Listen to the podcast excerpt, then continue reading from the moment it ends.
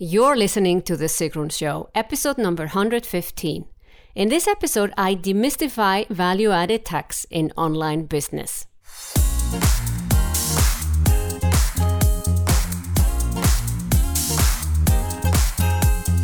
Welcome to The Sigrun Show. I'm your host, Sigrun, creator of SUMBA, the MBA program for online entrepreneurs.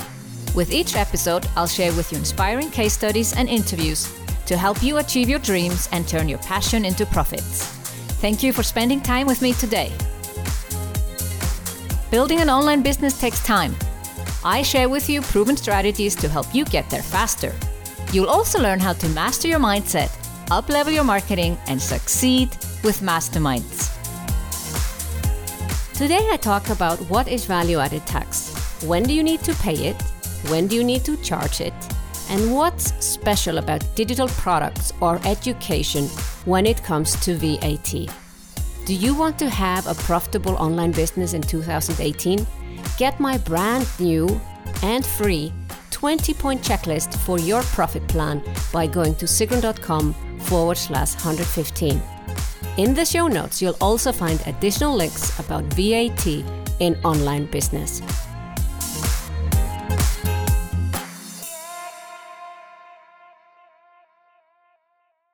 VAT is often a neglected topic in online business. But sooner or later, online entrepreneurs realize that they have to pay VAT or value added tax, just like any other businesses. On top of that, there are special VAT rules around digital products that online entrepreneurs need to know about. Now, I'm not a tax advisor nor a lawyer but I'm a business coach and I've been a CEO and running businesses for the last 13 years. So I will be talking about value added tax from that perspective. And you, as a business owner, have the responsibility to talk to your local tax advisor to make sure you do this correctly in your business. Because every country is different, and we, even within a country, there could be different rules. So let's dive in and talk about what value added tax is. It's basically a sales tax. It's something that, you know, the government wants to get from you when you sell a product or service. And the basic rule is that any business in Europe has to charge value added tax on top of the price of the product or service.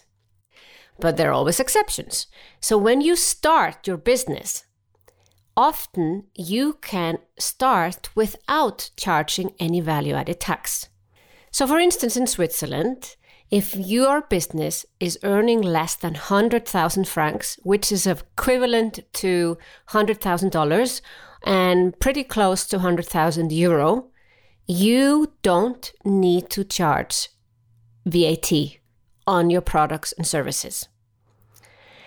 But when I started my business, I decided my business was going to go big pretty fast. I had this hunch that it would.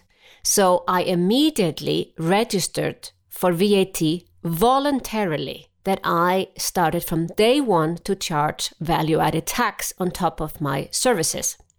So this meant that the first invoice I wrote to another company, I put value added tax on top of the cost of what I was charging.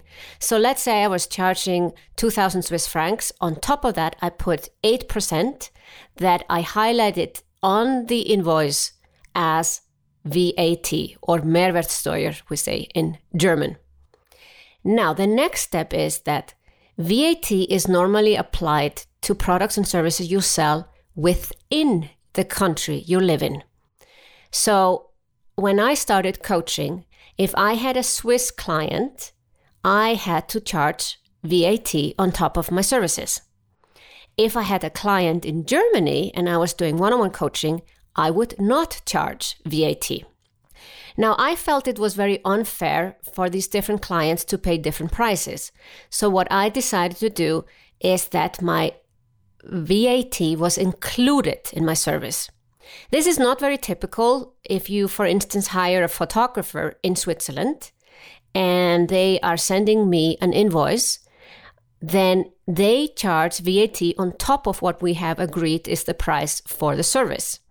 And sometimes this comes as a surprise if you're not used to dealing with businesses that charge VAT, but most businesses should. It's just either included or it's excluded. And you need to know this as a business owner when you are sending invoices or receiving invoices for services. Is the VAT included or excluded? Typically in B2B, we're talking about bigger companies, it's always excluded. But with smaller businesses, this is not so clear, and that's why it's better to ask. So I decided when people saw the prices on my website, or if I communicated prices in my webinars or on coaching calls or something, it was always going to be included VAT. And the person sitting in Switzerland should not pay more just because we're based in Switzerland. The same thing applies when you're selling a product. If you sell to a customer in your own country, you have to charge VAT. Either it's included in the price or you add it to your price. And if somebody outside your country buys a product from you, you do not charge VAT because the person who receives the product will have to pay a VAT based on the rules in their country. Let's take an example the office chair that I have in my home office in Switzerland. I ordered it from Germany. As soon as I filled out the order form, the German VAT was dropped off the price and I paid a little bit less as they had advertised the price including VAT, but they took it off for me. And when the chair arrived in Switzerland, I got a letter from customs that I had to pay Swiss VAT, which is luckily for me 8% versus this was around 19% in Germany. So overall, I paid a little bit less than a customer buying the same chair in Germany. Now you might ask yourself, what about VAT for services that you receive from abroad? Well, if you buy coaching in Switzerland and you sit in Germany, or you buy an online course in Canada, or you buy a domain from a hosting service in the United States, you might actually be obliged, depending on the country you live in, to pay VAT for receiving those services. This is called Bezugssteuer in German, and you should check with your local tax advisor if it's mandatory for you to pay this VAT.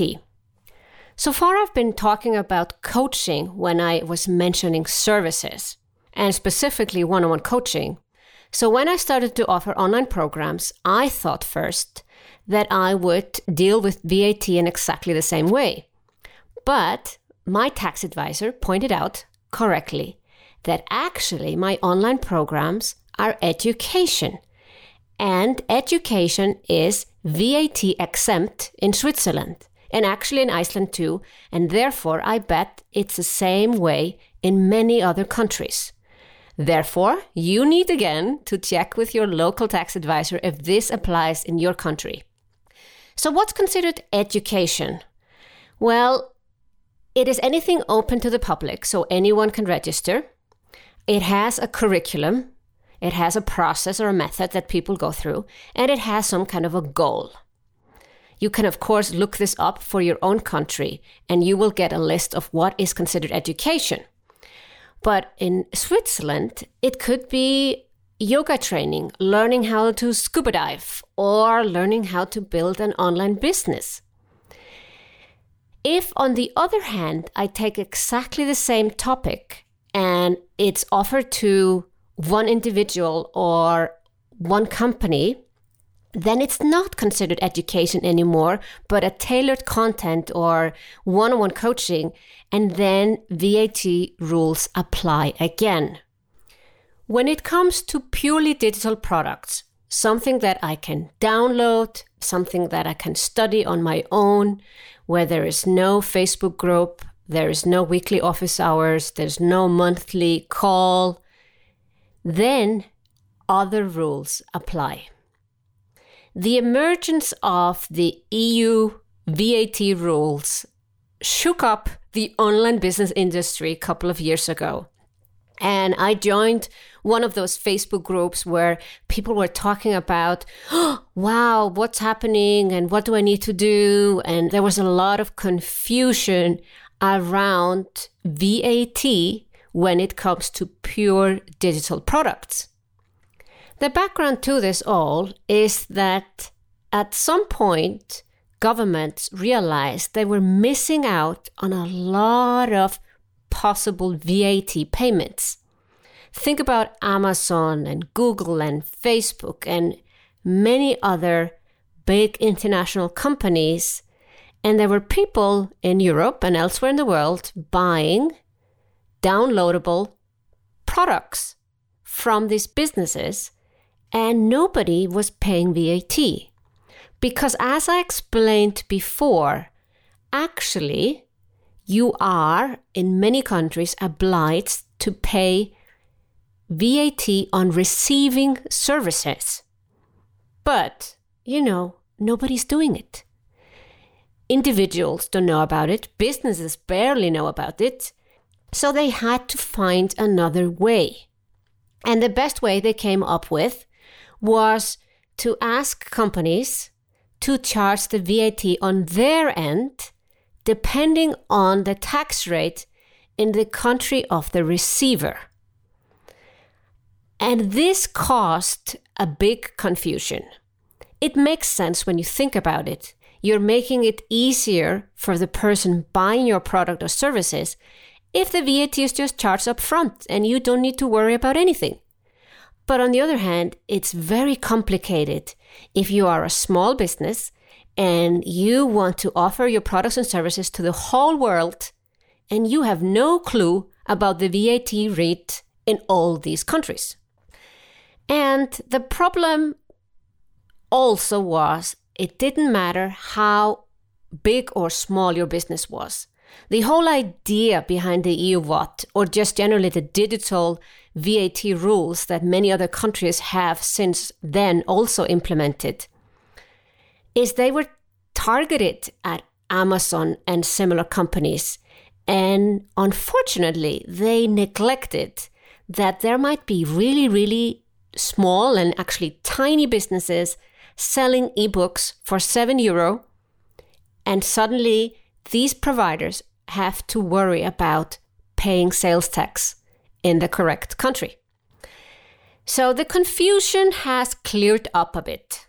There is still a little bit of confusion, and that's why I did this episode. But actually, it's not as confusing as you might think you got to assume that somebody needs to pay VAT. And it's easier if you, as a provider of a service, charge the VAT upfront. So far, these rules were mainly applicable for digital goods, for purely downloadable products that do not include, for instance, a live webinar, Facebook group, coaching, or anything of the sort. But as I look into the future and look at the rules and regulations that are being discussed already in the European Union, we already know that this will probably apply for all services and products in the future that the provider of the service will charge the VAT upfront so that you as a receiver don't have to worry about it. So what does this mean for businesses? We better get used to this right away. Luckily, there have been some changes for the small or the tiny businesses I just mentioned. So if your revenue from digital product sales abroad fall below 10,000 euro, you do not have to register for this EU VAT system and can just use the VAT rules of your country. But assuming your sales revenue is more than 10,000 euro from digital goods sales abroad, you have to sign up for what is called VAT MOSS, which is the most simple system for you to pay the VAT. Now, it is even easier if you use a system that is already connected with the VAT MOSS system. There are many services out there, digital platforms, where you can sell your services and your digital products that are already connected and can do this all for you. So you do not have to worry about paying VAT to 26 different countries in the European Union. But as we move ahead, you also have to pay attention that this does not just apply to the European Union. You have to know that many other countries have been watching what the European Union is doing and are catching up on this system. It's my hope that these digital platforms that are already taking care of the EU VAT for you will quickly add any additional countries that have similar rules in place. Still, it's your responsibility as a business owner to make sure you're doing VAT correctly. That's why there's no way around it. You got to consult your local tax advisor. And if they don't know, it's your responsibility to find someone who does. There's a lot more to be said about VAT in online business, and therefore, I'm going to link up several resources for you to read up on in the show notes of this episode. But again, check with your local tax advisor and make sure you're doing VAT correctly. Want to have a profitable online business in 2018? Get my brand new and free 20 point checklist for your profit plan by going to sigrun.com forward slash 115. In the show notes, you'll also find additional links about VAT in online business. Thank you for listening to The Sigrun Show. Did you enjoy this episode? If you did, please share, subscribe, and give this show a review on iTunes. See you in the next episode.